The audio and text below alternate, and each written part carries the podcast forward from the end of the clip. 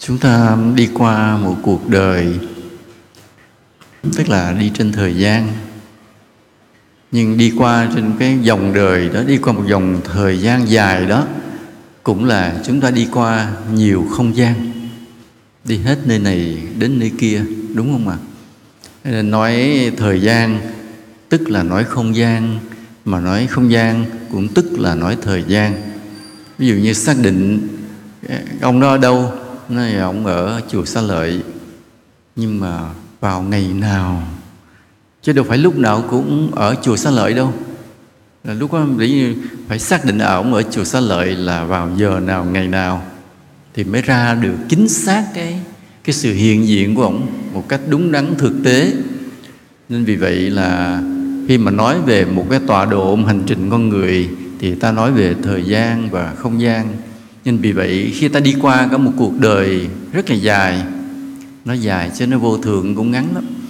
Ta đi qua một cuộc đời như vậy là ta đi qua nhiều cái địa điểm.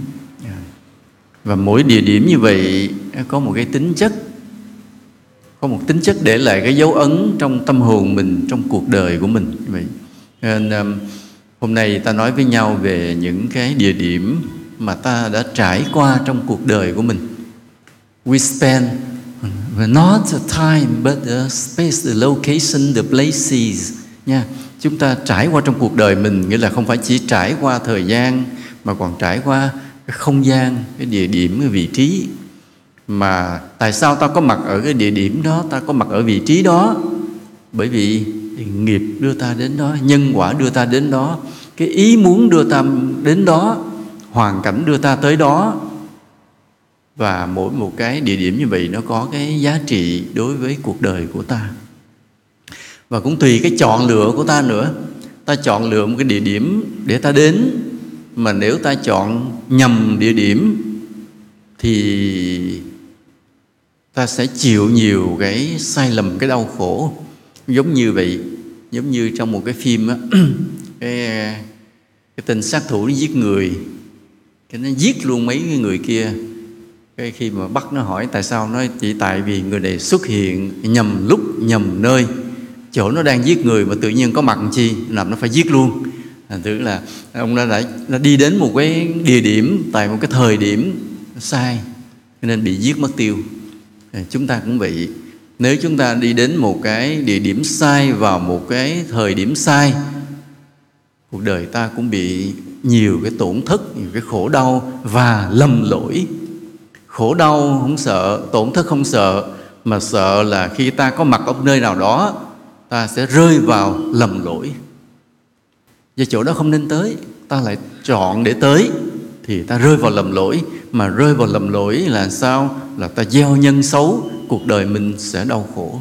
Nên việc chọn một cái nơi để ta đến là điều rất là quan trọng.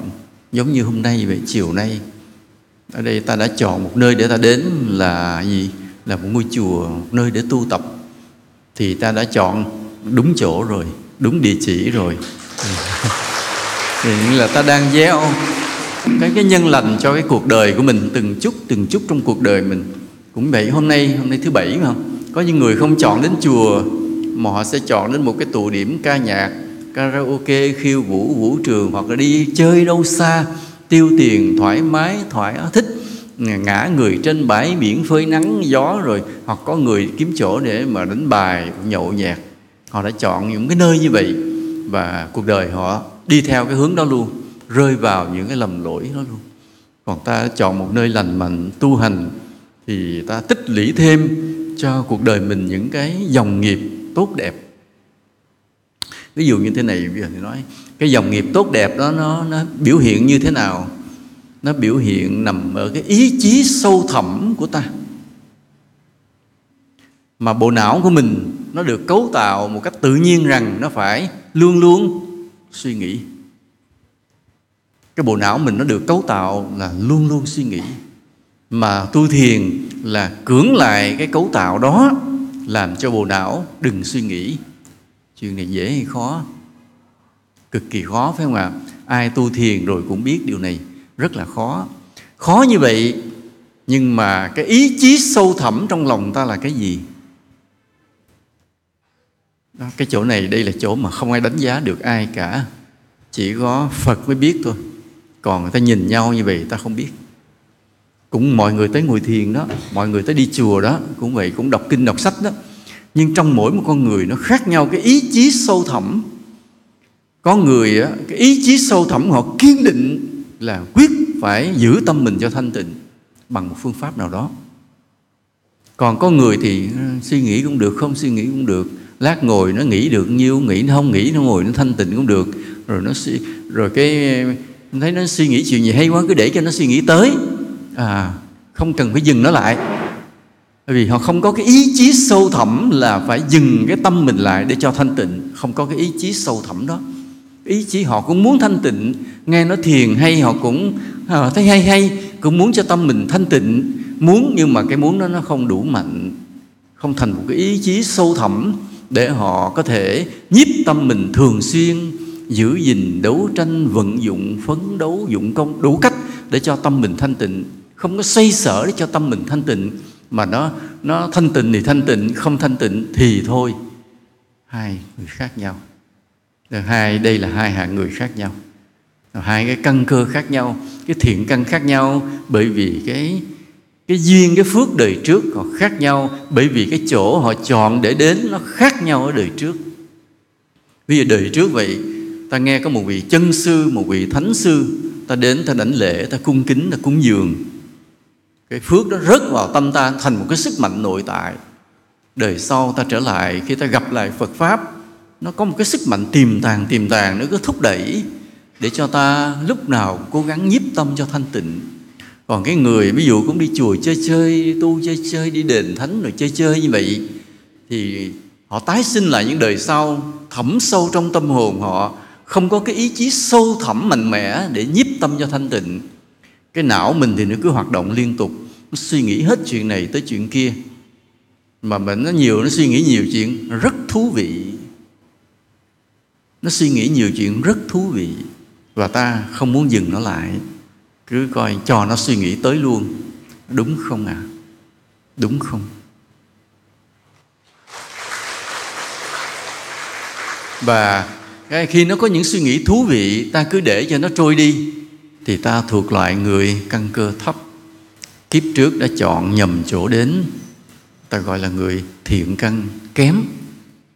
Còn cái người mà họ đạt được một cái quyết tâm sâu thẳm cái ý chí sâu thẳm khi tư tưởng suy nghĩ lên, thú vị hay không thú vị gì cũng phải quyết dẹp hết cho thanh tịnh. Cái ý chí đó nó mạnh mẽ, tiềm tàng trong tâm rất mạnh mẽ. Có nghĩa là đời trước người này đã đến đúng nơi, đã gieo cái thiền nghiệp chính xác, gặp gỡ những bậc chân sư cao cả, đã khởi lên cái lòng tôn kính sâu sắc. Nên đời này họ có được cái ý chí mãnh liệt. Vì sao? Vì cái thiền định làm cái gì nó không hình, không tướng, không nhìn thấy, mà phải mạnh mẽ. Thì cái khó của thiền là vậy. Còn ví dụ như bây giờ ta thấy một người võ sĩ họ tập luyện, họ luyện cũng ý chí dữ lắm, nó quánh âm âm đá, đánh ầm ầm, nhìn như mình thấy. À cái ý chí nó hiện ra, cơ bắp nó hiện ra, hoặc là cái người họ luyện, họ chạy trong cái, trong một cái khu sân vận động, họ luyện để họ chiến thắng trong cuộc, một cuộc chạy đua thì ta thấy họ cái người hướng dẫn viên thổi cái kèn nó quét họ đấm nổ chạy chạy đúng kỹ thuật bước chân với sải thế nào tay thế nào hơi thở thế nào. Rồi ông thầy giáo bấm giờ cái khoảng cách đó bao nhiêu mét nó bấm cái cách. Rồi bao nhiêu giây chạy được 100 mét. Tức là cái luyện tập của họ vất vả ta nhìn thấy. Hoặc một người vận động viên luyện bơi vậy. Họ bơi bơi đủ cách vất vả bao nhiêu giây. Ta thấy hoặc một người um, sinh viên miệt mài học tập đêm ngày cứ trong đèn học, ngủ gục xuống bàn rồi lại thức dậy bắt đầu học tiếp.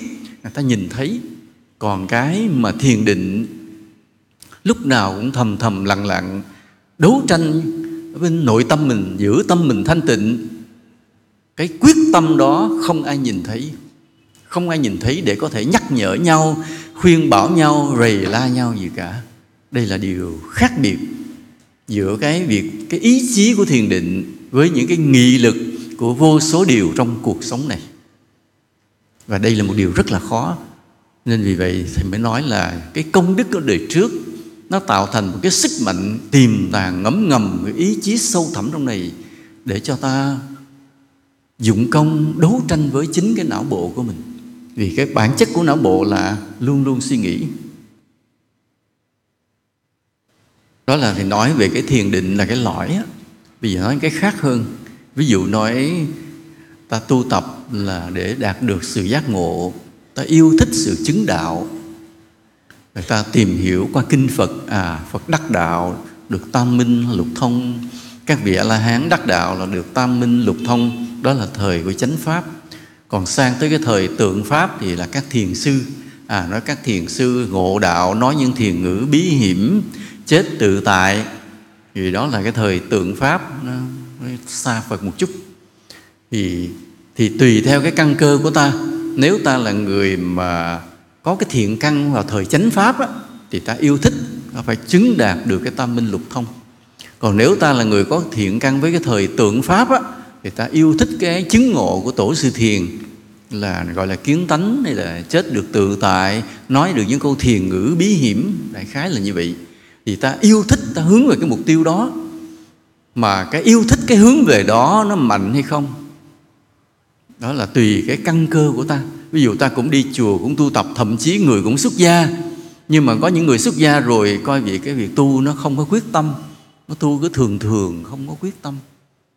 Quyết tâm không mạnh thì cũng làm một ông thầy tu, nhiều khi cũng đi qua được hết một cuộc đời là một người thầy tu. Nhưng mà cái khát vọng của sự chứng ngộ bên trong rất là thấp. Vừa đủ làm ông thầy tu đi qua hết ngày tháng thôi vừa đủ làm tỳ kheo đi qua ngày tháng rồi xong chuyện, rồi chết rồi thôi. Ừ, trong lòng, cái khát vọng của sự giác ngộ không có nhiều. Còn cái người mà họ có thiện căn sâu dày, trong lòng họ cái khát vọng nó rất là lớn. Cuộc đời họ có thể gặp nhiều cái khó khăn, trở ngại.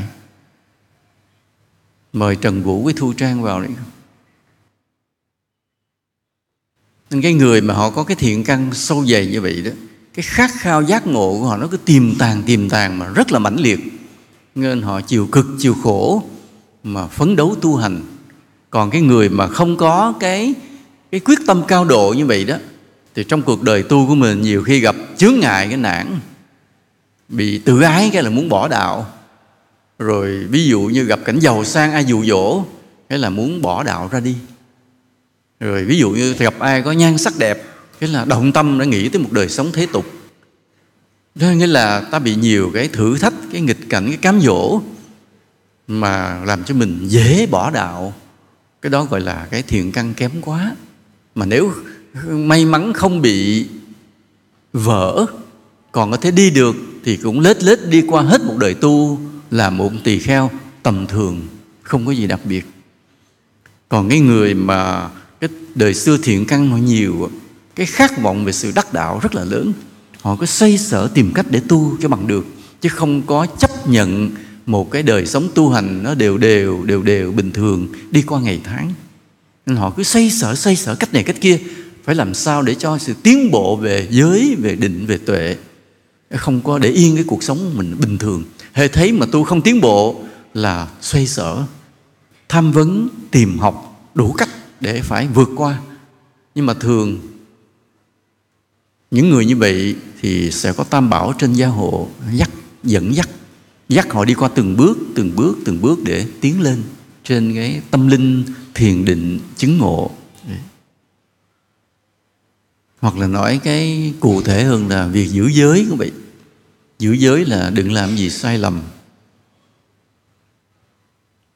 Thì cái ý chí mà giữ giới này cũng vậy, nó cũng thuộc là một cái thiện căn nào đó ở kiếp trước á dù có người làm việc sai lầm, cái không hối hận, thấy nó là bình thường. Rồi nhiều khi rủ người khác làm, hoặc là thấy, ồ, mình cũng vậy, cái ông kia cũng vậy gì? Cái coi nó là bình thường. Đâu có ngờ rằng mỗi người bình thường một cái như vậy làm hư hết cả đạo phật. Còn cái người mà họ có thiện căn á, ví dụ họ có phạm lỗi, họ hối hận rồi tìm cách vượt qua. Đi dần dần, đi dần dần cho tới cái chỗ mà hoàn thiện cái đức hạnh của mình, cái giới hạnh của mình như một viên ngọc sáng không có lầm lỗi. Từ từ phải đi tới cái như vậy. Chứ không có mà chấp nhận một cái lỗi lầm, một cái khuyết điểm, một cái sai phạm dù nhỏ dù lớn. Họ đi dần dần, đi dần dần cho tới vậy, cho tới hoàn thiện trong sáng, thanh tịnh, tinh khiết luôn, như một viên ngọc không tì vết. Đi đến cái giới hạnh như một bậc thánh nghĩa là ta có mở mắt, ta quan sát của họ có gắn camera theo dõi họ ngày đêm thì không bao giờ tìm thấy lỗi lầm gì. Từ từ họ mới đi tới cái mục đích, đi tới cái cái cái cái phẩm chất đến nỗi như vậy, không phải là dễ. Nhưng mà cái khát khao để đạt được một cái phẩm hạnh nó tinh khiết đến như vậy, đó gọi là cái thiện căn ở đời trước, nó thành một cái sức mạnh, một cái ý chí sâu thẳm trong nội tâm của mình. Chứ còn nếu ta không có cái phước đời trước, cái nó không thành một cái ý chí sâu thẳm trong nội tâm nên khi ta phạm lỗi, ta coi thường, coi nó bình thường. Nên thầy nói ba cái giới định tuệ vậy đó. Cái giới luật nào, cái thiền định nào, cái trí tuệ giác ngộ, những cái điều đó vậy. Nó làm cái cái yêu cầu, một cái mục tiêu rực rỡ ở phía trước. Mà những người mà họ có thiện căn lòng họ có cái sức mạnh, có cái khát vọng, có cái ước mơ, có cái động lực rất lớn để đi tới mà đâu phải là dễ đi tới, đâu phải là muốn đi tới là được. Đâu phải là muốn giữ giới là được giữ liền. Đâu phải muốn thiền định là nhiếp tâm được liền. Đâu phải muốn có trí tuệ là có trí tuệ liền. Rất nhiều cái trở ngại. Ngay thời đức phật, nhiều người tu cũng rất vất vả, chứ đừng nói thời này của mình. Mà thời đức phật là người ta chứng ngộ nhiều lắm á. Vậy mà cũng nhiều người rất là vất vả. Rồi đến đời sau phật, thì cái con số mà chứng ngộ, giác ngộ giảm rất là nhiều. Ví dụ ta đọc trong các tài liệu, các kinh xưa, các luận xưa. Ta nghe kể nhiều thiền sư thế này thế kia. Nhưng nếu ta căng ra, trải ra trong một cái tỷ lệ à với một cái vùng Trung Hoa rộng lớn như vậy, Ấn Độ rộng lớn như vậy, với cái dân số như vậy, trải qua mấy nghìn năm như vậy, mà đếm được mấy chục ông hay mấy trăm ông như vậy, rõ ràng là ít hay nhiều. Quá ít đi. Nên đến cái thời này, về thời nào cũng vậy, những bậc thánh nhân cực kỳ khó tìm. Thì đời chúng ta cũng vậy mà nếu không có những bậc thánh nhân xuất hiện, thì sao? Phật pháp tiêu ạ à. cuộc đời này chúng sinh không còn có nơi nương tựa, không có chỗ để đặt được niềm tin của mình. Chúng ta sống được coi về chứ nhờ chúng ta có cái gì. Chúng ta tin vào những điều tốt đẹp. Chúng ta tin vào gì? Có những con người thánh thiện. Đúng không ạ? À? cái thứ nhất là chúng ta tin được là gì? Có luật nhân quả. À đời này coi vậy chứ phải có cái sự công bằng. Nên là ai ác rồi phải chịu khổ, ai thiện rồi thế nào cũng được hạnh phúc. Bây giờ chúng ta còn bị gặp phải cái bất công, ta còn nhiều cái đau khổ. Là bởi vì thời gian chưa đến thôi, nên ta cứ kiên trì mà tu hành, làm những điều thiện, ta cứ kiên nhẫn. Nên tin vào luật nhân quả, nên ta yên tâm mà tu hành, làm các điều công đức và nhẫn nhục trả những cái nghiệp xưa. Đó là một cái niềm tin rồi ta tin vậy ta tin vào đức phật ta tin vào các vị a la hán ta tin rằng những có những bậc thánh thực sự vĩ đại cao siêu tuyệt đối xuất hiện giữa cuộc đời này. Và nếu ta đi theo các ngài ta thực hành theo các ngài rồi ta cũng lần lần đạt được những sự giác ngộ nào đó và đời ta bớt khổ ta tin vào điều đó. Hoặc là bây giờ nếu may mắn à, trong ngay trong kiếp này mà ta gặp một bậc chân sư. Thánh thiện, cao siêu, hiền lành, khỏe, mập, to, đẹp trai, thì hết sức là may mắn. Ta đặt được cái niềm tin à trong cuộc đời này còn có một con người rất là thánh thiện. Làm cho ta làm sao? Ta phấn khởi, ta tu tập, có sức mạnh để tu tập là nhờ cái niềm tin. Còn nếu mà ta lỡ xuôi gặp những ông thầy ốm, xấu, ông gầy, ông guộc quá, thì mình không có cái sức mạnh để tu. Đúng không à? Đó, nguy quá. Đúng rồi thì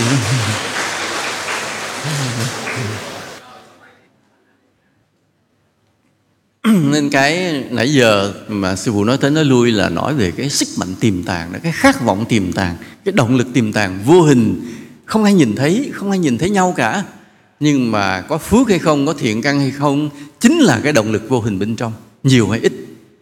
Cái này không có thước nào đo cả. Mình biết và trên phật biết. Ngoài ra chúng ta với nhau, con mắt phàm này không ai biết ai cả. Rồi mọi người chỉ làm sao? Đóng kịch giả vờ thôi. Đó sợ nhất là cái đóng kịch giả vờ. Sợ nhất là cái đóng kịch là ta giả vờ, ta tinh tấn. Ta giả vờ, ta hiền lành. Ta giả vờ, ta đạo đức đàng hoàng. Để ta được mọi người yêu quý, tôn trọng. Nhưng mà thẩm sâu trong tâm hồn ta, không phải như vậy. Đa số ta đều bị cái này. Ta đều bị rơi đúng vào cái công thức là tốt thì, khoe xấu thì che, đó là cái tâm lý rất bình thường mà cũng rất tàn nhẫn. Ai cũng bị cái tâm lý này cả. Xấu thì che, tốt thì khoe. Tâm lý rất bình thường, rất đổi bình thường. Ta không trách, nhưng cũng rất là tàn nhẫn. Và chính vì cái tâm lý này, hầu hết chúng ta đóng kịch với nhau cả. Thấy người đó đàng hoàng, ta không biết đây là đóng kịch bao nhiêu phần trăm. Nhớ dùm sư phụ điều này. Thấy người đó đàng hoàng, tươi cười tử tế phải hiểu một điều, không biết người này đóng kịch bao nhiêu phần trăm. Chứ đừng thấy họ cười tươi, mà mà tin nha, họ đang đóng kịch.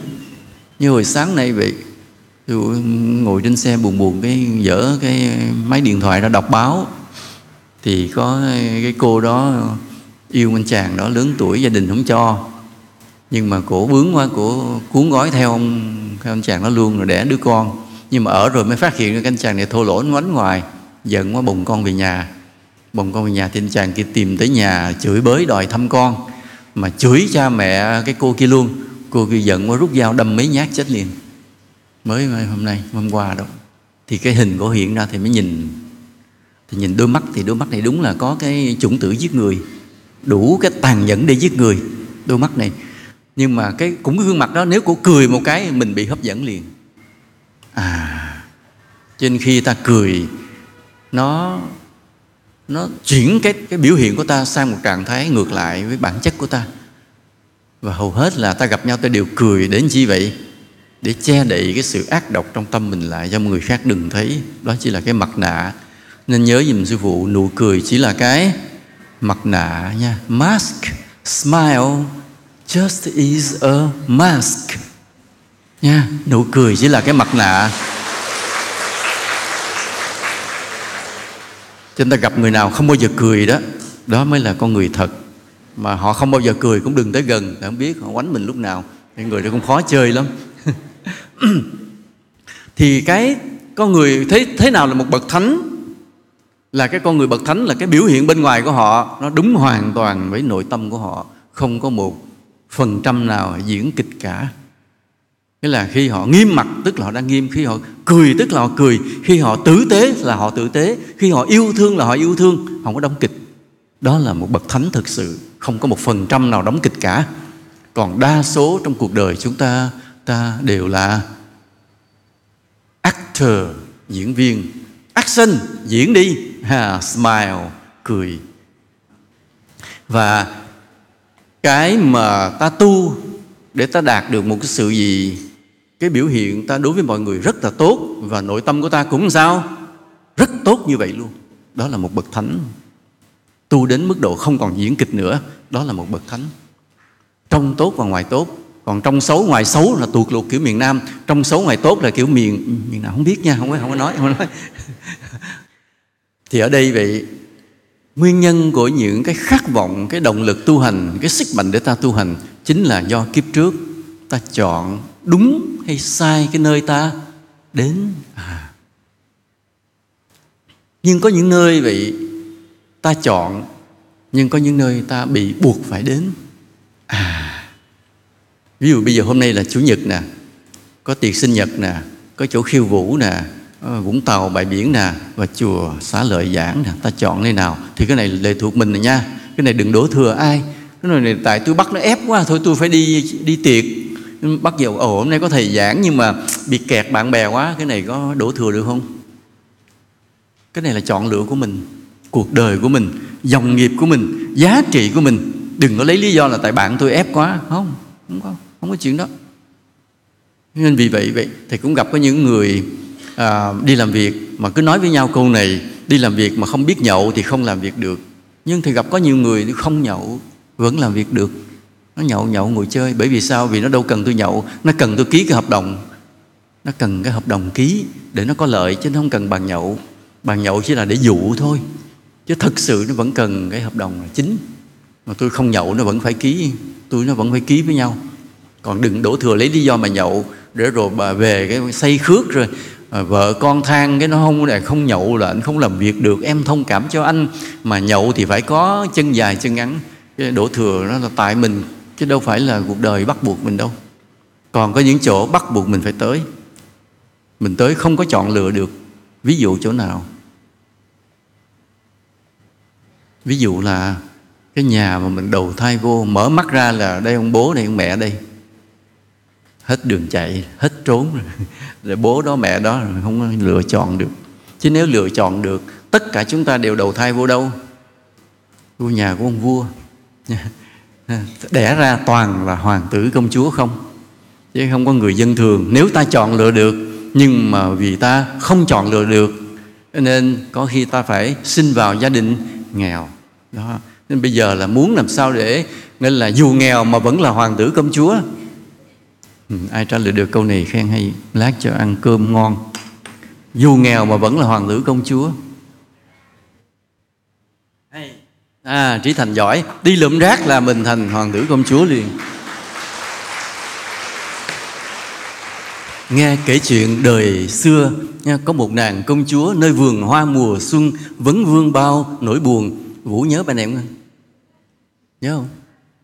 Trời trời trời ca sĩ mà không nhớ bài này bài của thế hiển, chuyện đời xưa lần ấy nghe kể chuyện đời xưa, có một nàng công chúa, nơi vườn hoa mùa xuân vẫn vương bao nỗi buồn. Khi hoàng tử cầu hôn với muôn ngàn châu báu, nhưng nàng không màng đâu trái tim luôn buồn rầu. Nàng chỉ cần hạnh phúc, nhưng chàng có biết đâu, Chàng hỏi từng con suối và hỏi khắp rừng sâu. Bỏ đi qua Nghe kể chuyện đời nay Có những người công chúa Tay cầm bao cầm ghim nha, Hốt rác cho thật đầy. Nàng chỉ cần nhặt rác nha, Cho cuộc sống văn minh à, Làm cuộc đời tươi mát Môi cười rất lung linh. Nên đời này ta nghèo vẫn làm hoàng tử công chúa được Nếu ta cầm bao cầm ghim đi dài dào theo phố mà nhặt rác. Không cần phải đầu thai vô cung vua. Mà vậy nên có những trường hợp mà nơi ta đến ta không chọn lựa được ví dụ cha mẹ mình. Vậy rồi nơi nào nữa? Lớn lên từ từ vậy. Ví dụ cái ngôi trường ta học. Ví dụ ngôi trường gần nhà thì ta không phải sao phải học thôi. Chả đi đâu xa được. À, cũng là một nơi chốn để ta đến. Rồi cái nơi ta làm việc đây là nơi chọn lựa nha. À, tại sao ta chọn làm cơ quan này hay công ty kia? À, tại sao ta không chịu đi tu mà đòi đi làm ca sĩ? Chứ đáng lẽ phải làm làm đi tu chứ. Nhưng mà lại đi làm, đi hát, đi ca sĩ, nhạc, vô nhạc viện làm chi? Phải không? Lẽ ra đi vô chùa chứ. Đó là cũng là một sự chọn lựa, cũng là một sự chọn lựa của cuộc đời ta. Rồi, ví dụ, nhiều khi, dù đi qua một cái bản quảng cáo, cái khu nghỉ dưỡng sang trọng, nhìn cái bản nó sự buồn. Tại vô đó tiêu ba cho nó hết phước à. Rồi quảng cáo những cái gì, cái khung cảnh cái dòng sông, cái bóng cây, cái ghế nằm dài căn nhà đẹp, cái phong cảnh rất là đẹp, và chỉ có cái ghế nằm dài đó thôi, nằm đó cho nó hết thời gian và hết phước à. chứ lẽ ra ta phải quảng cáo, đây là, hãy đến đây đây là nơi mà mọi người cống hiến phụng sự, lao động, xây dựng cuộc đời. Thì đó, ta chọn lựa một cái nơi mà ta tạo ra được phước, chứ không phải là nơi mà ta tiêu xài cho hết phước. Nhưng mà vì cái sự chọn lựa như vậy, ta không biết làm sao nên cuộc đời của ta vậy có những nơi, có những có nơi. Nhưng mà trong nhiều nơi đó, nó có một cái nơi mà ta gọi là nhà, gia đình à, nơi bố mẹ ta, đẻ ta ra. Và đó là nơi mà đi đâu rồi ta cũng muốn trở về. Dĩ nhiên nó cũng có những trường hợp ngoại lệ, cũng có những nơi mà gia đình chẳng ai muốn về nữa vì đó như địa ngục. Đó là một vài trường hợp cá biệt nhưng mà đa phần gia đình hay mái nhà là nơi mà ai cũng muốn trở về. Vì sao vậy? Vì sao vậy?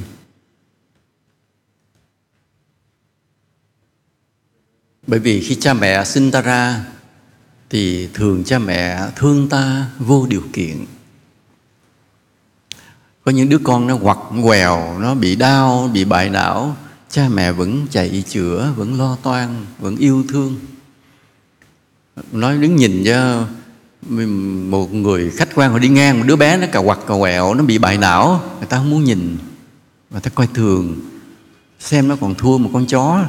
Thì con chó nhiều khi nó còn thông minh giữ nhà được, còn đứa trẻ bại não nó chỉ quấy khóc và làm khổ mọi người. Nhưng mà với cái giá trị nó cực thấp như vậy, nhưng mà ba mẹ bên cạnh vẫn sao?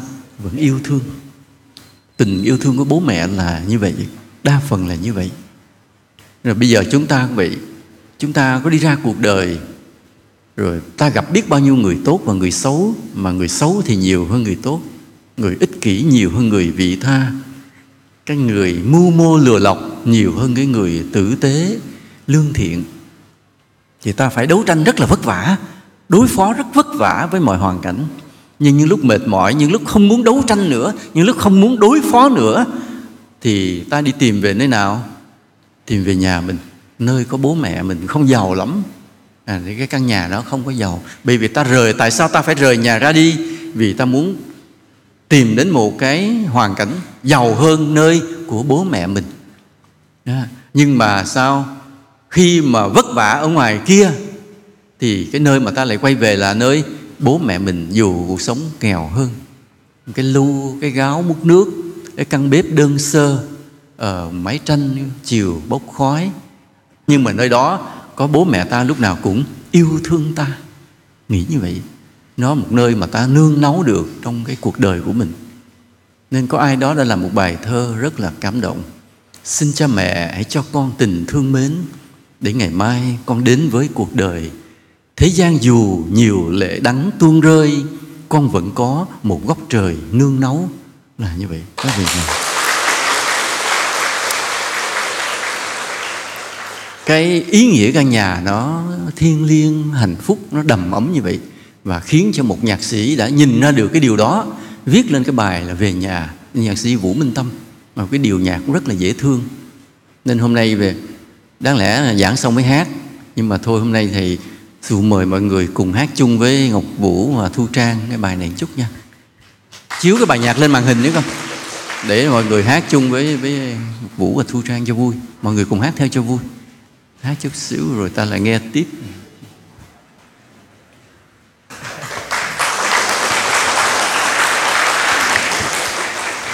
Nhớ Trần Vũ là người mà soạn cái nhạc nền cho cái bài kinh nhân quả của mình đó. bài kinh nhân quả cực kỳ khó soạn rất hay. Ừ. Bài rất là dài và cái nhạc nền rất là hay. Ừ. Cũng rất là tài giỏi, không phải thường.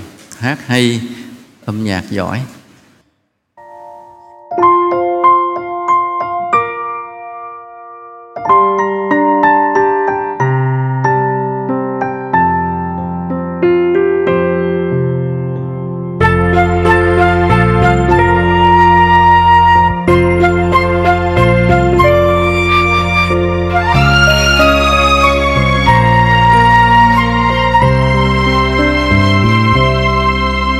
Chàng sinh viên trong vội vàng lắm chiều hôm nay thi học kỳ cuối, với bao nhiêu lo toan trên đường tương lai. Chỉ công nhân đang vào nhà bay từ phương xa cha già hàng ngang. Chờ đứa con lâu nay chưa có gì về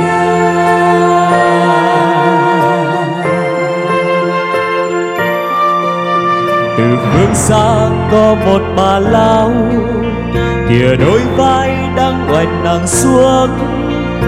Gánh rau hôm nay vẫn chưa được bao nhiêu. Quần bên cao, bên thì thật thà, miệng rau to tay cầm tạp số thằng bé rất mong man nhanh để đưa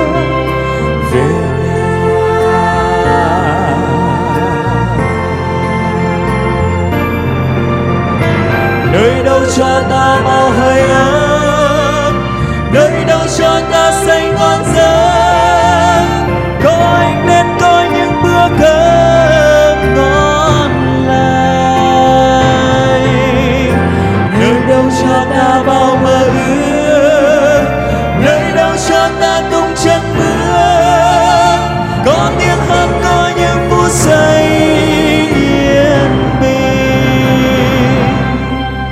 Dù đêm khuya hay trời gần xa dù đi xa hay kề gần xa, thì bước chân tôi cũng luôn mong đường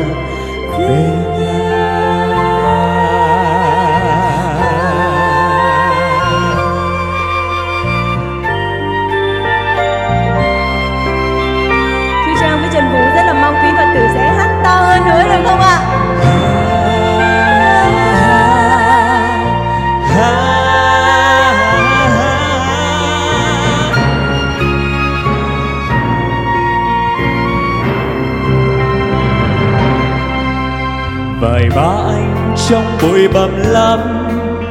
Hình sẫm đen tóc nhuộm vàng trắng, có hay chăng phương xa mẹ già đang mang một ông kia gương mặt hạnh phúc, cầm trên tay hoa quả vàng nến thằng đứa con thơ giấc mong cha mình.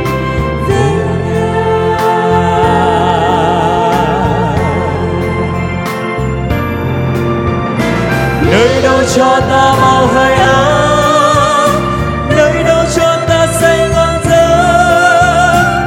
Có anh nên có những bữa cơm ngon lành.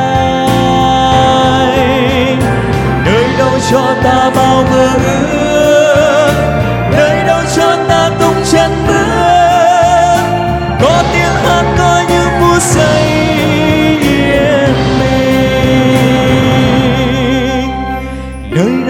ta bao hơi ấm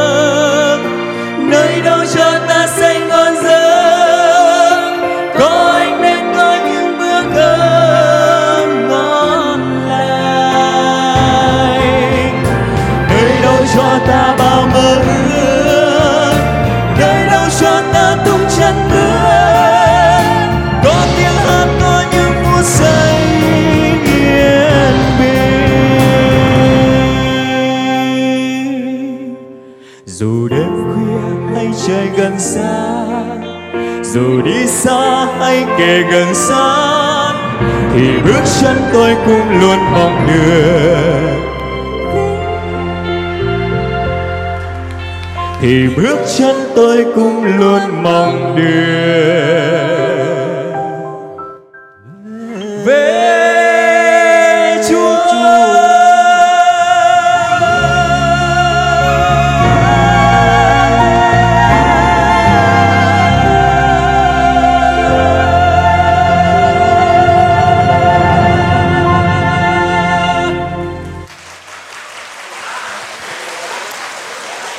Đúng ý sư phụ.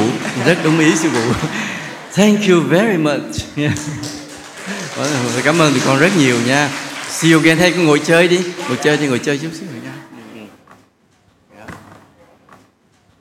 Hát về chùa coi chừng cái số đi tu nha con. Nguy hiểm vô cùng. Hai vợ chồng dễ thương ghê. Thì đó, vậy tại sao sư nói thôi chút một xíu nữa? Từ từ, biết cái ý đồ sư nói gì? Hình như có hai người nước ngoài vừa ghé chùa, bên tri khách tụi con tiếp đãi người ta một chút. Chuyện tiếng anh cho đàng hoàng, mời người ta cơm nước.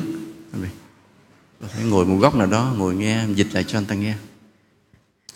Một cái nơi nữa mà có lợi ích trong cuộc đời của chúng ta nữa là nơi ta được gì? Dạy dỗ, được rèn luyện, được học hành. Vì nếu ta không được dạy dỗ, thì ta sẽ sống sai lầm và làm sai lầm mấy đứa con nít á, tuổi nhỏ nó có hai cái usually, often, thường hay. Là cái gì? Sick và do wrong things, làm sai lầm. Con nít là hai đặc điểm con nít làm bậy và bệnh hoạn. Đụng chút là bệnh, đụng chút là bệnh. Nhớ không? Ai nuôi trẻ em là cứ tối ngày mà bồng qua bệnh viện không? Đúng không ạ? Cứ cứ bệnh hoài, con nít rất là dễ bệnh. Sức đề kháng nó còn yếu nó rất là dễ bệnh và gì hở hở chút là leo lan gan nhảy xuống dưới, phi thân dưới nếu không chụp bắt kịp là rớt xuống dưới đất liền, rớt dưới lầu chết liền. Tức là con nít là vậy, cứ làm chuyện bậy, không biết cái nào đúng, cái nào sai. Và hay bệnh, đó là hai cái đặc điểm. Chính vì vậy, nếu mà đứa con nít nó không được học tập, không được rèn luyện, không được dạy dỗ, thì sao? Lớn lên cứ như vậy, cứ tiếp tục là làm sai lầm. Và nếu mọi người đều làm sai lầm, thì cái thế giới này ra sao? Chaos hỗn loạn. Nha. Thế giới này hỗn loạn. Và vì vậy làm con người ta phải được dạy dỗ được rèn luyện được học tập. Cả các loài vật cũng vậy. Một bầy kiến vậy chứ nó cũng dạy nhau. Những con gấu nó cũng dạy nhau. Những con, con cá voi nó cũng dạy nhau. Những con heo rừng mẹ nó cũng dạy con nó cách chiến đấu. Tìm mồi và tránh né kẻ thù tất cả đều dạy nhưng mà họ dạy nhau trong cái cuộc sống hoang dã, mạnh được yếu thua và đơn giản. Còn con người thì quá thông minh, nên cái cuộc sống rất là phức tạp. Càng lúc ta phải càng trang bị rất nhiều kiến thức, rất nhiều kỹ năng mới sống nổi trên cuộc đời này. Sống nổi trên cuộc đời này là vì sao? Là bởi vì nếu mọi người làm đúng hết, mình làm sai, thì mình trở thành cái gì? Kẻ có tội. Bị người ta bắt vô tù liền. Cho nên ai cũng phải sống đúng như nhau hết để một xã hội nó ổn định, trật tự, hòa hợp. Hoặc là ai cũng giỏi hết mà mình không giỏi thì mình bị gạt ra khỏi cuộc sống xã hội liền. Tất cả đều đang cạnh tranh. Mà cạnh tranh nhất trong lĩnh vực nghệ thuật, nói vậy đó. Nó chưa là một ca sĩ mà hát hay là một chuyện rồi, được quần chúng yêu mến là một chuyện khác. Và được các ông bầu để ý lăng xê, để có tiền lại là một chuyện khác nữa. Không phải ai cũng được như vậy có nhiều người hát rất là hay, nhưng mà không có ai ngó ngàng tới, không hát được. Ví dụ như sư phụ hát cũng rất hay, nhưng không ai để ý tới. Không ai gọi là lăng xê, rồi sao? Rồi cuối cùng phải phải chỉ là đi tu mà thôi. Đó là ví dụ vậy đâu phải là dễ đâu. Đâu phải hát hay là là là được chuyện đâu. Thì trong cái cuộc sống khó khăn phức tạp này, ai cũng phải được học, hỏi, dạy dỗ, rèn luyện nên cái môi trường, một cái nơi mà ta đến thứ hai rất là quý giá trong cuộc đời mình là nơi nơi ta học tập. Ta được dạy dỗ được được rèn luyện là như vậy, ta biết ơn lắm. Rồi một nơi quý giá nữa để ta, cũng quý giá trong cuộc đời nữa là nơi mà ta đến để ta cống hiến, ta phụng sự, ta hy sinh. Ta làm những nghĩa vụ cao quý của con người, của công dân với đất nước. Ví dụ như là nghĩa vụ quân sự đi là tới cái tuổi cái người thanh niên phải đi nghĩa vụ quân sự, ta phải đến cái quân trường, đến thao trường, chiến trường phải chiến đấu. Thì đó là một nơi mà ta đến để hy sinh, để bảo vệ đất nước của mình. Cái chỗ, cái nơi đến nó cũng một nơi rất cao quý. Hoặc là một cái người, họ đi thanh niên sung phong vậy, họ vào rừng sâu, họ xây dựng những công trình mà đã nơi mà hy sinh cống hiến. Thì có tính cái chuyện mà cái lương trả sòng phẳng không? Không không có lương trả sòng phẳng. Lương rất là thấp, nhưng mà vì những người đó họ yêu quý cái sự cống hiến, họ đến đó họ họ phụng sự. Đúng như vậy. Và trong cuộc đời này cũng vậy.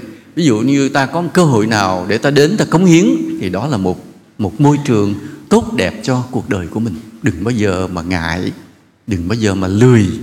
Cứ nơi nào cực khổ, ta cứ đến mà cống hiến. Đừng có đòi sự sòng phẳng.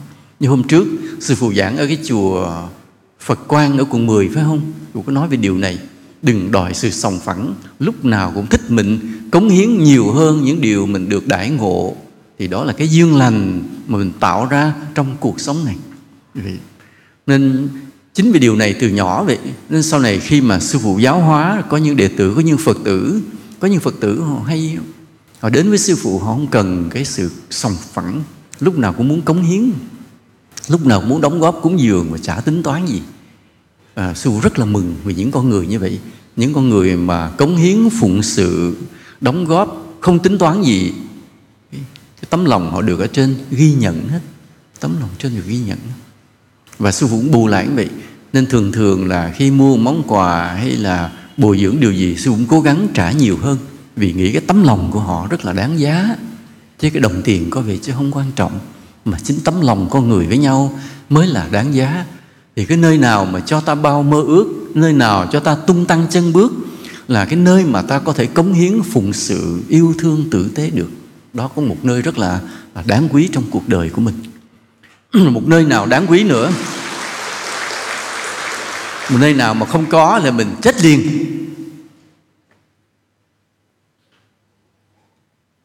Không phải nơi mà ta đi mưu sinh làm lấy lương á không có cái đó nhịn đói chết liền. Phải không? Phải có một việc làm để mình có lương. Mới mua gạo ăn được chứ. Không có không có làm mà ra lương chết liền. Đó là nơi mà ta mưu sinh. Nơi mà ta earn our living. Ta làm việc để sống. Phải được trả lương được trả thù lao. Mà chính cái nơi này là nơi ta dễ bị cái tính toán lắm. Sòng phẳng. À bây giờ tôi làm bao nhiêu ngày công phải trả lại cho tôi nhiêu đó tiền. À, tôi bán cái này phải mua bao nhiêu tôi mua cái này là phải bán bao nhiêu. Đó là trong cái giao dịch trong thương mại ta cũng thường hay cái môi trường này ta là dễ bị cái, cái khái niệm sòng phẳng nhất. Nhưng mà mình là người biết đạo thì thậm chí ngay cái nơi mưu sinh là nơi rất quan trọng không có nói mình chết liền á thì mình cũng sao? Cũng có nhường một bước.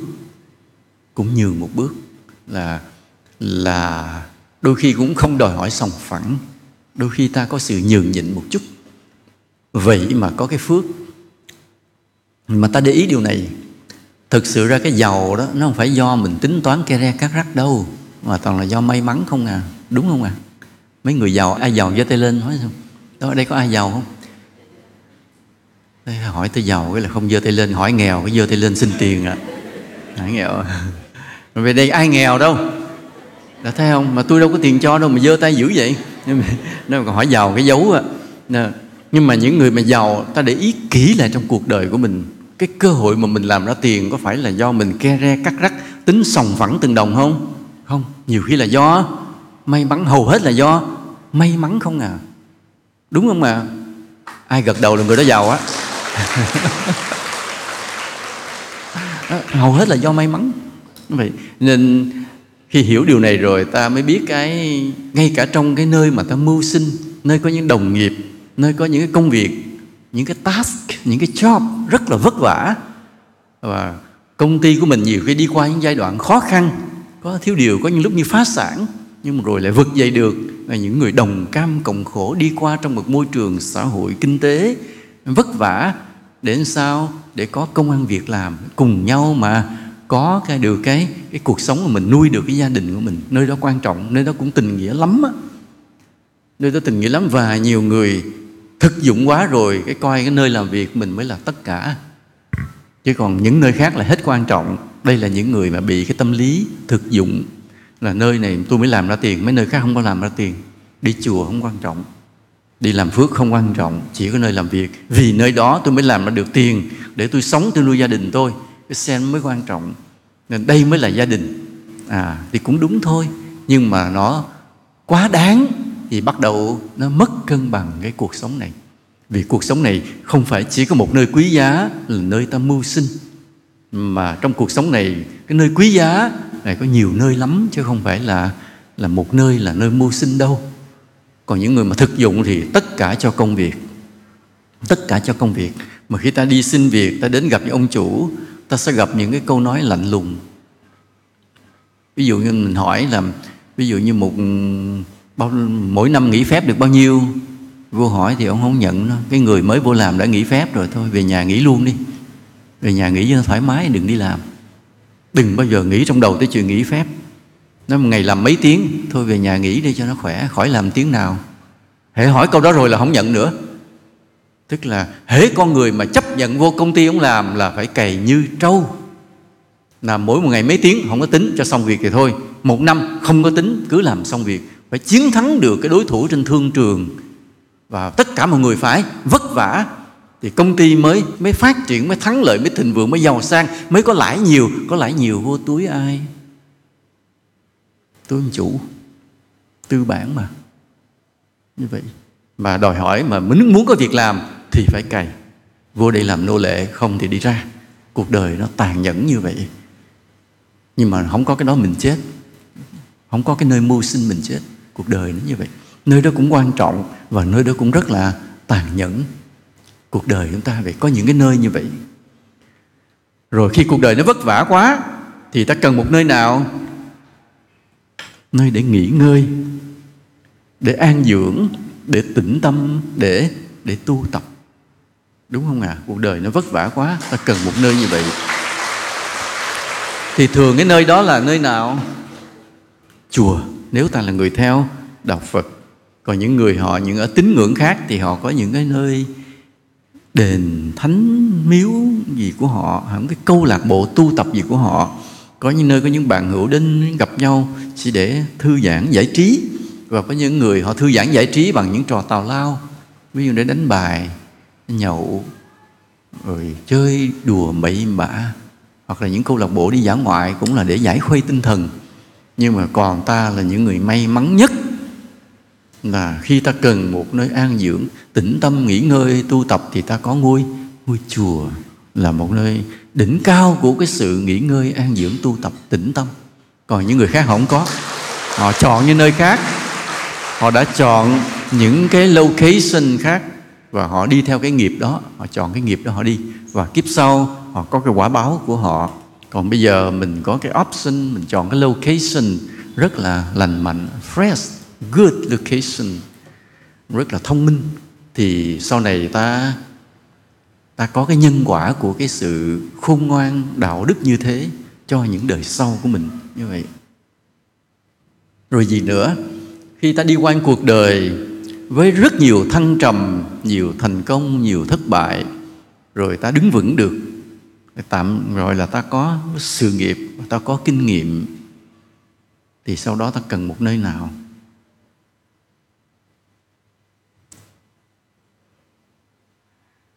Ta cần một nơi để ta dạy lại cái kinh nghiệm của mình cho đời sau. Như thầy giáo thì đã chọn cái nghề dạy từ buổi đầu, nhưng mà rồi bất cứ ai trong cuộc đời này đều cũng phải truyền dạy những kinh nghiệm mình cho đời sau đó là trách nhiệm, đó là nghĩa vụ tự nhiên. Vì khi ta có mặt trên cuộc đời này, ta cũng đã tiếp nhận được quá nhiều kiến thức, kinh nghiệm của những người đi trước. Bây giờ bắt đầu ta phải trả lại cho cái thế hệ đi sau. Ai cũng phải như vậy. Dù ít, dù nhiều, dù thế nào đó, ta cũng phải có một ai đó để ta dạy lại những kinh nghiệm của mình. Và có những cái kinh nghiệm mà thực sự sách vở không nói. Rất là khó dạy. Tìm trong, cái giáo trình không ra. Nhưng mà với cái kinh nghiệm cá nhân mình với mình biết rất là rõ mình có thể mà truyền lại cho người sau khiến cho họ học được một điều gì đó nhanh chóng hơn bình thường góp phần cho sự tiến bộ của xã hội này. Như vậy ví dụ bị nói như thầy vậy thầy cũng tu hành rất là vất vả. Rồi trong những kinh nghiệm ít ỏi của thầy thầy cũng cố gắng mà truyền lại cho cho đời sau thì người sau này cách Phật đã xa, kinh sách rất là khó hiểu. Nhưng nếu có một người nào mà họ đã vất vả thực hành và họ có chút ít kinh nghiệm, họ dạy lại, mình rất là đỡ mất công, đỡ mất thời gian, đỡ lầm đường. Vì trong thiền định, lầm một cái xuống địa ngục. Đúng một cái là một bậc thánh, nhưng lầm một cái xuống địa ngục liền. Thiền định như vậy nó nguy hiểm như vậy vì cái gì cũng phải có cái sự đánh đổi, có cái giá phải trả. Thánh là một điều rất cao siêu. Ai cũng mong mỏi, ước vọng. Nhưng mà ta nhầm một cái thì ta rớt xuống vực thẳm, rất thấp. Nên có nhiều người nói tại sao tu thiền phát điên? Là vì cái ước vọng quá cao, nhưng mà đã đi nhầm đường, rơi xuống vực thẳm. Nên bây giờ nếu ta có cái kinh nghiệm, ta không rơi xuống vực thẳm. Lên cũng lên thôi, không bao giờ rơi, thì cũng rất là gì? Quý giá cho cho hành giả, cho mọi người như vậy. Mà những cái, ví dụ trong thiền định, cái căn bản để ta chặn cái con đường mà ta rơi xuống là cái gì? Lòng tôn kính phật. Tâm từ bi yêu thương chúng sinh, cái hạnh khiêm hạ tột cùng, đó là những điều rất là căn bản. Những điều rất căn bản.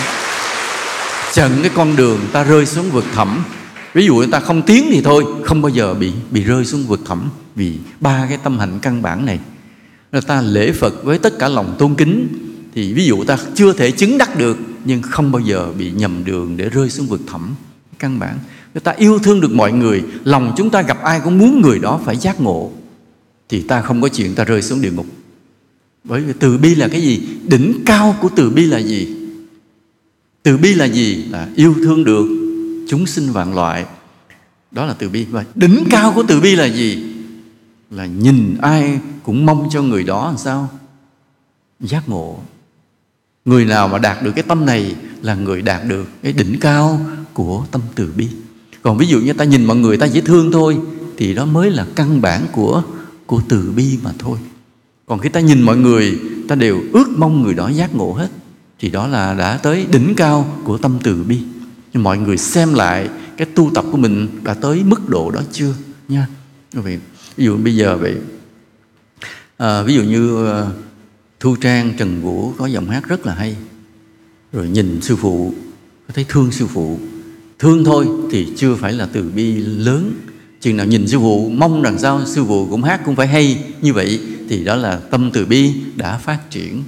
Đó là mình mong người ta cũng thành tựu cái gì đó chứ không phải chỉ thương để đó nên nhớ vậy, nên thường ta quán từ bi thì ta hay quán ở cái mức độ căn bản. Ta ngồi đây, ta tưởng tượng, trải cái tâm yêu thương mình tràn ngập muôn nơi, muôn chỗ. Đúng, điều đó rất đúng, nhưng chỉ mới là căn bản. Còn khi mà ta trải cái lòng từ bi mà kèm theo cái khát vọng mong cho chúng sinh đều được giác ngộ, đó mới là đỉnh cao của từ bi.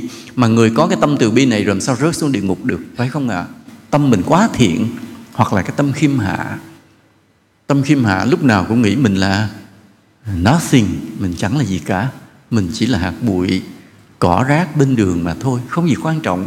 Rồi đến khi mà mình tu có kết quả, tâm nó thanh tịnh rộng sáng. Có nhiều cái hiện tượng lạ nó hiện ra. Rất là thù thắng vi diệu. Nhưng chính nhờ cái tâm hạnh buổi ban đầu mình đã xác định lúc nào cũng thấy mình là gì, cỏ rác là các bụi, không là gì nên khi mà đạt được những cái cảnh giới thù thắng trong thiền định mình không tự tạo ra những tà kiến kiêu mạn. Lúc nào cũng nhớ rằng mình không là không là gì cả. Thì làm sao mà rơi xuống vực thẳm được? Sợ nhất là mình chưa chứng á, thì thấy mình không là gì. Đến khi tu có kết quả một cái cái nội tâm nó hiện ra những cảnh giới thù thắng. Cái là trong tâm tự tạo ra những tà kiến kiêu mạn tự phong cho mình là bậc này là bậc kia. Rồi đọa liền, đọa địa ngục liền rất liền. Sau đó thoái đọa trở lại, hư hết bộ não luôn. Đó là nguyên nhân. Sau này thầy sẽ nói với cái bác gì mà hay viết trên ờ, facebook viết tiếp những cái bài thiền, phân tích những cái tà kiến mà mà sau khi đạt được kết quả, con người ta sẽ bị những cái tà kiến nào. Nhưng mà sau này ai chứng tới đó thì ráng mà ráng mà tránh. Bác đã viết mấy bài thiền, đọc thấy hay lắm đó nha. Có đọc chưa? Thấy hay lắm mà thấy hay lắm mà, vậy mà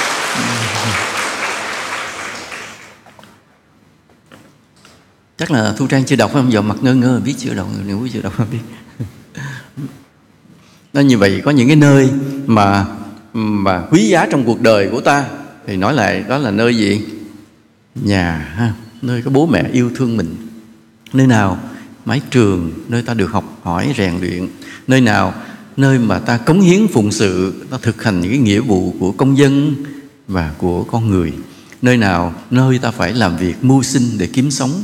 Nơi nào, nơi ta có chỗ để lui về, nghỉ ngơi, an dưỡng, tĩnh tâm, tu tập sau những tháng ngày vất vả. Nơi nào, nơi ta truyền dạy lại kinh nghiệm của mình cho đời sau. Sáu nơi, phải không ạ? Six places, six locations. Sáu nơi quý giá có ý nghĩa trong cuộc đời của một con một con người. Vậy bây giờ mới bắt đầu ta đi vào bài giảng hôm nay. Chùa được mấy cái công năng đó? Chùa được mấy cái công năng đó? Chùa có phải là nơi để ta trở về như về một ngôi nhà mình không? Không biết tùy. Chùa có phải là nơi mà ta được học hỏi rèn luyện, dạy dỗ hay không? Không biết chùa có phải là nơi mà ta phụng sự cống hiến hy sinh hay không? Chùa có phải là nơi ta mưu sinh hay không? Không, cái này là ta bó tay không có không? Chùa có phải là nơi ta trở về để tĩnh tâm tu tập không? Chùa có phải là nơi mà ta truyền dạy lại cái cái kinh nghiệm của mình cho đời sau không? Như vậy, nếu chùa mà thực hiện tốt, nơi có những bậc chân tu thì ít nhất chùa có được năm cái công năng, phải không ạ? À? trong đó có thiếu một công năng gì? Chùa là nơi mưu sinh. Nhưng mà sự thật có những chùa cũng mưu sinh tốt lắm á. Như mở quán chay rồi bán văn hóa phẩm rồi, giữ xe lấy tiền rồi. Hoặc là gì gì đó, không biết có những nơi nào đó, có những cái ngôi chùa cũng kinh doanh được. Đó. Thì thậm chí nhiều khi mình đi tụng đám rồi cũng cũng đỡ lắm, không phải đỡ khổ lắm chứ không phải dễ đâu. Nó cũng vậy cũng đủ sáu công năng chứ không phải không đâu. Nhưng mà thường thường cái cái công năng mà mưu sinh nó kém, không mà, yếu, không bằng ở ngoài đời. Thì thôi. Nhưng mà ít nhất nếu một ngôi chùa tốt là ngôi chùa có đầy đủ năm cái công năng kia không? Đó là một cái mái nhà yêu thương để mọi người trở về đầm ấm yêu thương tin cậy. Đó là một nơi mà mọi người tìm đến để được học hỏi, được dạy dỗ, được rèn luyện. Đó là một nơi mà mọi người tìm đến để cống hiến, hy sinh, phụng sự. Đó là một nơi mọi người tìm đến để an dưỡng, nghỉ ngơi, thoải mái, hạnh phúc, tu tập. Đó là một nơi mà đến mình có thể có cơ hội truyền dạy kinh nghiệm mình lại cho người sau. Nó, đó là một ngôi chùa tốt thì đủ năm cái công năng này còn chùa siêu tốt, đủ sáu công năng luôn, tới chùa làm ra kiếm tiền luôn. Nhưng mà chùa này hơi hơi hơi hơi khó kiếm. Thường thường ngôi chùa tốt là đủ năm cái công năng. Còn nếu chùa không tốt, thì trong năm cái công năng này chỉ được một, hai công năng nào đó mà thôi. Ví dụ như một ngôi chùa đó, ta chỉ đến để công quả, để phụng sự, để cống hiến thôi. Nhưng mà ngoài ra không có gì nữa. Không tìm thấy nơi đó một sự yêu thương. Cũng không thể tìm nơi đó một sự tu tập không tìm nơi đó một cái sự tĩnh tâm, nghỉ ngơi thoải mái. Ví dụ vậy, cũng không ai cho mình dạy cái gì cho người khác. Thì cái ngôi chùa này, cái công năng rất là ít, chỉ tới đó công quả thôi. Đi quét cột tiêu, quét đường, nó làm gì đó, làm rồi đi về đi. Không có gì hết. Thì sao? Đó là chỉ ngôi chùa không đủ công năng, chỉ một công năng.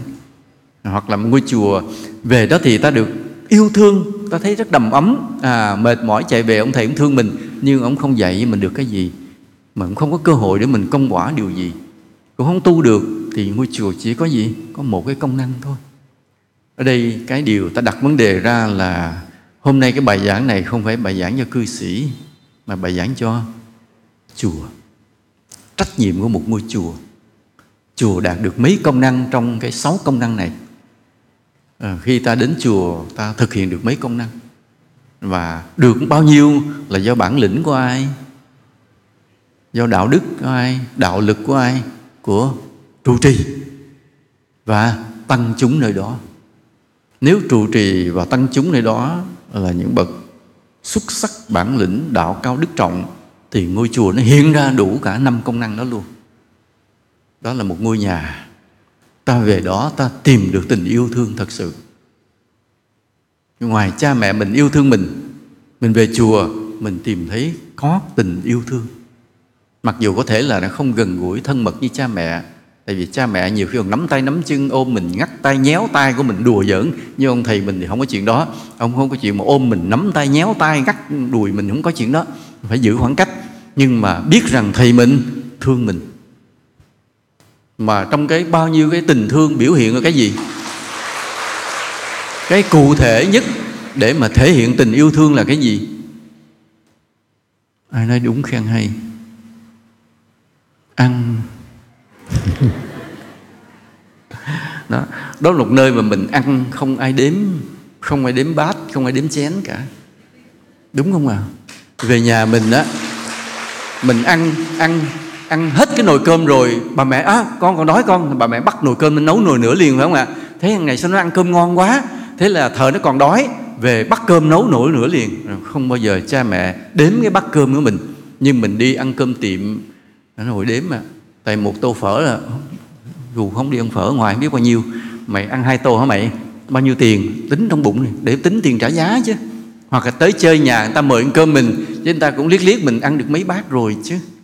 Nhưng về nhà mình ăn không có đếm bát, và chùa cũng phải như vậy. Chùa cũng phải là nơi mà mình ăn ăn để trả thù tất cả cái nỗi thù hận trong cuộc đời này. Bao nhiêu ngày tháng mình đã đói, vô chùa ăn cho xả láng ăn cho mới là không bao giờ đói nữa luôn nữa vậy chùa phải là như vậy. Nghĩa là hết gạo thì thôi, thầy trò cùng nhịn. Nhưng hãy còn một hộp gạo thì chia nhau ăn cho sạch. Đó là nơi có tình yêu thương. Thì có nhiều cái để thể hiện tình yêu thương, nhưng ăn là cái cụ thể nhất. Yes.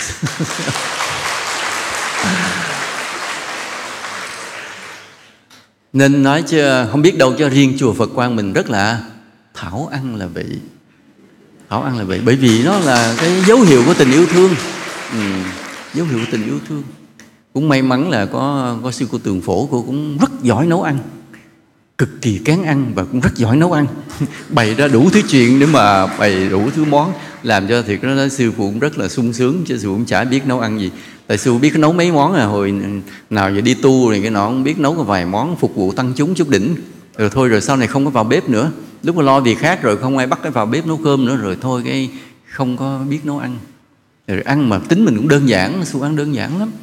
Hồi xưa xu nhập thất năm ăn đúng một món một một năm trời chỉ ăn một món một một người tin không? Cứ ngày nào cũng đúng một món đó, ngày nào cũng đúng một năm luôn, rồi đi ra thất luôn. Rồi thôi, ngày đúng món không không. Hả? Tức là cái món nó thế này ví dụ thì, thì làm cái lò nó đất sét cái đầu lò thì để cái nồi cơm. À, có cái lỗ kế lò thì bắt cái nồi đồ kho đồ kho bầm bầm bầm bầm bầm mấy cái rau bỏ vô. Cái à, có đậu hũ thì nếu có đậu hũ thì sắc sắc sắc mấy miếng bỏ vô. Thì bỏ miếng muối đường gì đó tương rồi đậy lại. Nó sống chín như kệ nó. Nếu có dầu ăn thì chế thêm tí nữa. Rồi cứ đúng món đó quanh năm suốt tháng một năm một cho ăn món đó. Không có gì khác. Cái cơm rồi cái món đó ăn nguyên một năm nên rất là dễ ăn. Rồi cái cái ăn như vậy quá, cái đâm ra nhớ cái, những cái rau rau rau luộc á. Nhớ rau luộc. Cái thầy nhớ hồi nhỏ thì ăn cái rau dịu của miền tây có bờ ruộng miền tây, cái rau dịu mà cái vùng của thầy đang nhập thất thì nó không có rau đó, nó không có rau dịu bỗng nhiên trong tâm mình khởi động tâm cái thích ăn cái rau dịu có lẽ cơ thể nó cần cái vị thuốc đó hay sao vì rau dịu nó cũng có vị thuốc. Thì đúng 7 ngày sau, cái trước sân mọc ra một chùm rau dịu liền, ngộ ghê, không biết ai đem trồng. Không hiểu mà nguyên cái vùng đó không có rau dịu lạ vậy. Bình thường dù nấu ăn thì thường nêm chút xíu bột nêm bột ngọt. Cái con sư huynh ông lại ông thăm ông nói đừng ăn bột ngọt có hại. Cái sư không muốn ăn nữa thì lập tức không ai cúng không ai đem bột ngọt cúng. Cái sau này có ông nói nó ăn bột ngọt không sao cũng tốt. Cái mình nói muốn ăn bột ngọt tự nhiên có người đem bột ngọt cúng lại. Cũng chẳng hiểu tại sao nữa. Không biết, không biết có ai á có ai đọc được trong tâm mình đó mà sắp xếp mọi chuyện? Ngộ ghê vậy đó. À, mà bây giờ cái ông mà ông đọc được tâm mình ông sắp xếp mọi chuyện ông đi đâu vắng nên bây giờ sư đang cần rất nhiều vàng. Tự nhiên không có ai đưa tới không ai đưa tới hơn ông ông đi đâu mất rồi, không có. Kỳ quá. Cái căn bản của cuộc sống con người, ăn là một bản năng và ăn cũng là tình yêu thương. Nên đầu tiên về bản lĩnh, đạo lực của ông thầy trụ trì là gì? Thương chúng sinh và cho chúng sinh ăn hồi đó có một lần thầy đi thầy giảng ngôi chùa. Thầy giảng xong cái cái cô trụ trì mời ăn. Thì vô thầy ăn xong thì nhìn ra ngoài sân thì thấy phật tử đi lăn xăng lăn xăng lăn xăng. Thầy nói, ủa, phật tử có ăn không? Cái cổ làm thinh. Cái thầy hỏi vài người nữa thì nói, không có ăn. Nghe giảng xong rồi về. Thì nói, kỳ vậy nè. Sao tới giờ ăn cho phật tử ăn? Rồi thì ngạc nhiên vô cùng. Thì ngạc nhiên thì nói, sao kỳ vậy? Mãi sau này lần lần rồi rồi các thầy cô mới hiểu ra cái ăn nó quan trọng lắm ăn nó không là gì. Mình về nhà mình ăn cũng được. Nhưng cái ăn ở chùa nó khác. Vì sao? Nó biểu hiện gì? Tình yêu thương. Chứ nó không phải là miếng ăn. Ăn không phải là ăn, mà ăn là tình yêu thương. Đừng sợ tốn kém như vậy. Ngoài ra những cái lặt vặt khác nữa, nhiều thứ nữa. Nhưng mà làm sao cho mọi người về chùa thấy rằng chùa là một tổ ấm của mình. Mà cái tổ ấm thì phải có gì? Có ăn. Nhớ giùm đó cái, cái, cái, cũng là cái bản lĩnh của thầy điều trị mà ngộ lắm. Đừng chùa đừng có sợ thiếu. Bởi vì sao? Mấy mình cũng thông cảm với thầy với cô. Nhìn vào trong cái lu gạo còn không bao nhiêu. Thức ăn không bao nhiêu. Giờ một trăm người tới chùa chơi. Cái thầy rất là muốn phật tử tới, nhưng mà cái sao phật tử ở tới giờ cơm mà không đãi, mà đãi một trăm người thì hết sạch cái lu gạo.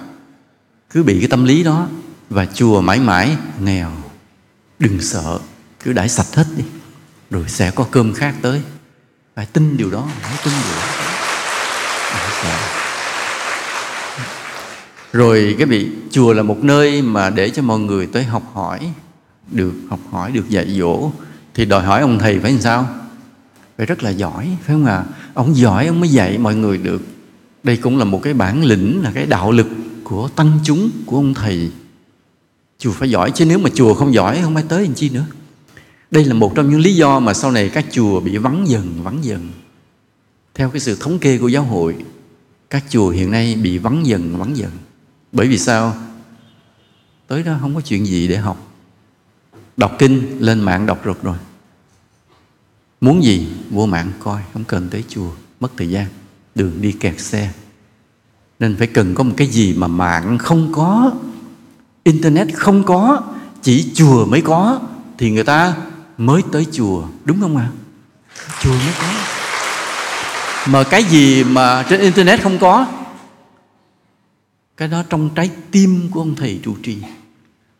Trong trái tim của thầy trụ trì. Cái đó không có upload không có post lên trên mạng được, không có post lên facebook, lên social network.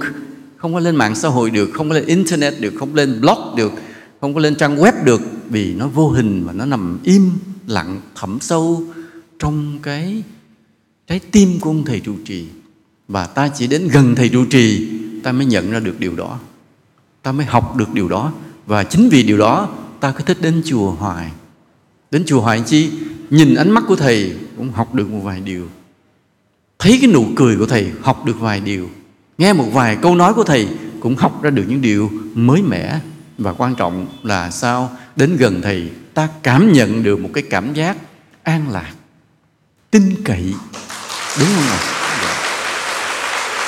Thì cái cảm giác mà an lạc, tin cậy đó, trên internet không có, trên facebook không có chỉ có trong trái tim của ông thầy trụ trì, trong đời sống của ông thầy trụ trì, trong trí tuệ của ông thầy trụ trì. Và muốn như vậy thì ông thầy trụ trì phải làm sao?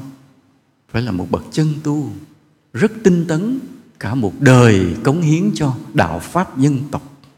Cả một đời như vậy. Chứ còn nếu một con người mà tu hành bình thường, qua ngày lây lất, được nhiêu được cũng được thì thôi thì người đó tuy là thầy trụ trì, tuy là ca sa cạo tóc, nhưng rồi người ta cũng phát hiện ra cả. Vì trên đời này coi vậy chắc ai cũng khôn cả. Có một vài người cảm tính dễ bị dụ thôi, còn đa phần ai cũng đủ thông minh để đánh giá một người khác là thật hay là giả, tốt hay là xấu, không giấu ai được hoài. Chỉ có một cách sao thầy ráng tu thật sự thôi rồi mọi người nhận ra điều đó, nhận ra điều đó rồi vậy, ví dụ nói chùa là một nơi mà phụng sự, nhưng mà chùa không có chuyện gì làm. Đúng không ạ? Chùa tới chùa không có cái sân, quét sân này cái mà hết rồi. Cầu tiêu thì cũng hai ba cái cũng không có gì để dọn. Cái nhà bếp nhỏ nhỏ, vô dành thì bà nhà bếp bà chửi cho đuổi đi ra nữa, không có chuyện gì làm, ngồi buồn buồn nó đi mất tại vì cái khi ta cống hiến ta phụng sự coi vậy có niềm vui. Ví dụ gần đây vậy các em trong chúng thanh niên cứ cuối tuần đi nhặt rác ngoài đường. Mặc cái áo sau lưng có ghi cái dòng chữ là người Việt Nam không xả rác cầm cái bao cái cây gấp và cái bao cái đi lượm bỏ dài dài như vậy. Vui hay buồn? Tụi con làm như vậy tụi con thấy vui hay buồn? Vui phải không? Đó. nên cống hiến phụng sự là người ta chưa hạnh phúc mình đã hạnh phúc trước rồi cái công thức của nó là như vậy, công thức của tâm lý là như vậy. Mà mình đi nhặt rác không phải là một cái người mà đi đi gọi là móc bọc để đi bán kiếm tiền, đi mưu sinh. Cái chữ móc bọc đó khác, nó thê thảm. Còn mà đi nhặt rác để làm sạch cho cuộc đời. Mà đi giáo dục, tuyên truyền giáo dục. Thấy những người trai trẻ, mặt mày thanh tú, toàn là công chúa, hoàng tử của sư phụ không chứ bộ dưỡng sao, phải không? Mặc áo đồ đẹp vậy đó rồi cái đằng sau lưng là để cái dòng chữ người Việt Nam không xa rác, đi moi móc lượm từng miếng từng miếng bỏ vào bao đem đi. Ai cũng cảm động, ai cũng bị lay động. Và họ hiểu rằng họ phải giữ đường phố cho sạch đẹp. Ta cứ kiên nhẫn vì nhiều khi nói hoài mệt quá, cứ làm hành động. Hành động thuyết phục người ta đừng xa rác bằng chính mình đi nhặt rác, mà mặc đồ đẹp, với gương mặt đẹp, với nụ cười lung linh trên môi. Giáo dục rất là nhiều và rõ ràng tụi con đi về rất là hạnh phúc như vậy vì cái phụng sự là hành niềm vui, là hạnh phúc, mà chùa không có chuyện gì làm. Cái sao? Ta cũng không tới nữa. Nên chùa lúc nào cũng phải tìm ra những cơ hội, những công việc cho phật tử mình được phụng sự, được cống hiến. Dĩ nhiên chùa thì đâu có bao nhiêu việc đâu, phải không nào quanh quẩn cái khuôn viên như vậy. Nên nhà chùa phải là một nơi mà hoạt động tình nguyện xã hội. Mới có nhiều việc cho chúng ta cống hiến ông thầy ông phải tìm ra nhiều việc từ thiện thiện nguyện xã hội cho mọi người, có cơ hội cống hiến. Và cái đầu của ông thầy, ông nghĩ ra chuyện này, ông quan hệ chuyện kia, ông tìm ra chuyện nọ, bày ra để mọi người được hy sinh, được phụng sự, được cống hiến. Thì ngôi chùa đó làm sao? Ta đến, ta thấy rất là hạnh phúc. Chứ đến ăn không cũng buồn, ăn biết ăn thì vui thiệt, nhưng ăn ngồi không cũng buồn, nó mọc ra đi. Bây giờ người ta sợ mập thấy mồ đi. Nên ờ, ăn thì ăn, nhưng rồi phải làm, phải phụng sự cống hiến không cần lợi nhuận. Còn cái mưu sinh cũng vậy, cũng là việc rất là quan trọng thì chùa không không có tổ chức được những công việc mưu sinh, nhưng mà chùa phải lên tiếng nói để anh chi? Để cho phật tử người này giúp người kia giới thiệu việc làm cho cho người kia. Biết chỗ này là làm được việc nè, cái suy nghĩ của huynh đệ mình ai có thể cần công việc này, đi liên hệ, gọi điện thoại lên mạng Facebook, đi gọi kêu nhau để giới thiệu việc làm cho nhau nên chùa cũng là một nơi đi tìm cái mưu sinh cho nhau. Đó Do qua cái tình yêu thương huynh đệ, rồi ta đi tìm cái mưu sinh cho nhau nha, vậy. Rồi chùa là một nơi tĩnh tâm tu tập, tức là nơi ngồi thiền á. Có không? Không biết, tùy chùa nữa. Tùy chùa nữa. Có chùa có có chùa không? Khổ vậy. Những ngôi chùa mà tu vào giống như thời đức phật thì có ngồi thiền còn những ngôi chùa mà không còn giống thời đức phật thì không ngồi thiền mà nói tới ngồi thiền ta ghét nữa. Khổ vậy. Nên vì vậy, nếu ta muốn dừng lại cái thời chánh pháp của đức phật, thì các chùa phải quay lại ngồi thiền hết. Mà thế giới người ta đi tìm đạo phật ta không đi tìm thiền, chứ người ta không đi tìm những cái khác. Có nhiều nước trên thế giới cũng bắt đầu cho áp dụng thiền vào trường học, bệnh viện, nhà tù, cơ quan, công ty nhưng không phát triển lắm. Đến hôm nay không phát triển lắm. Vì sao? Vì những kết quả báo cáo lại không hiệu quả, không thành công. Tại sao? Vì phương pháp chưa chuẩn. Phương pháp chưa chuẩn. Vì sao? Vì họ không đọc được 28 bài thiền trên Facebook của cái bác nào viết. Mà họ không đọc được nó có những cái chi tiết kỹ lưỡng, từng chút từng chút gì mới có kết quả. Cuối cùng lại, nơi nào là nơi quý nhất trong cuộc đời mình? Phải kể nhiều ha cái nhiều cái vị trí quý giá có ý nghĩa trong cuộc đời của mình. Vì rút lại một cái, nơi nào là nơi quý giá nhất trong cuộc đời của mình? Tôi thầy nói luôn, thiền đường để ta ngồi thiền.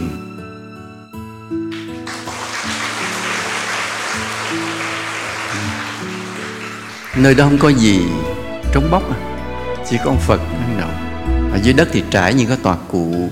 Nhưng đó là nơi quý nhất trong cuộc đời của mình. Có cái nơi đó rồi ta mới đi về các cõi thánh được. Ta mới giải tỏa hết những tâm niệm xấu của mình.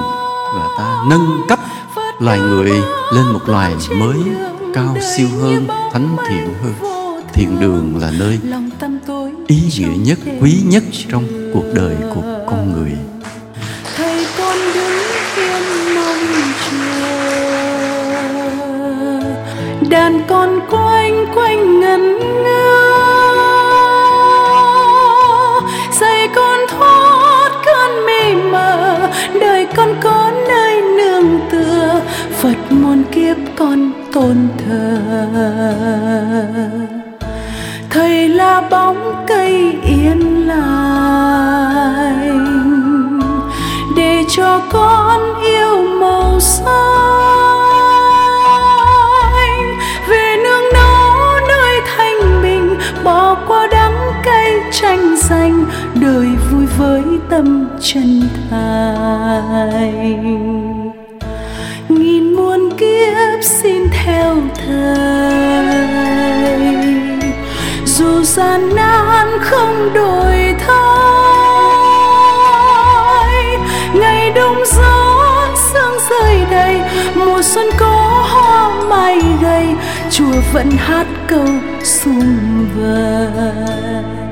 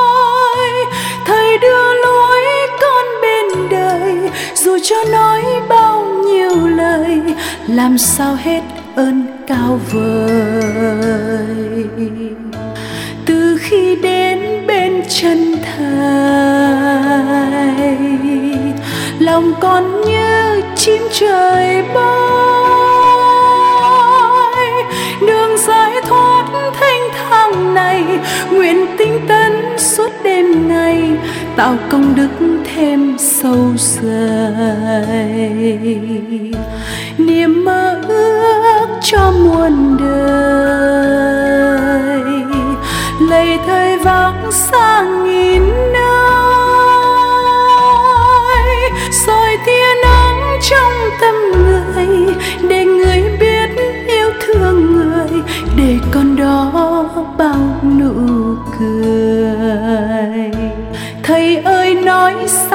cho vừa. Tình thầy như mây thành mưa, từ bi mến thương vô bờ, để con sống vui không ngờ, hạnh phúc lớn chưa bao giờ.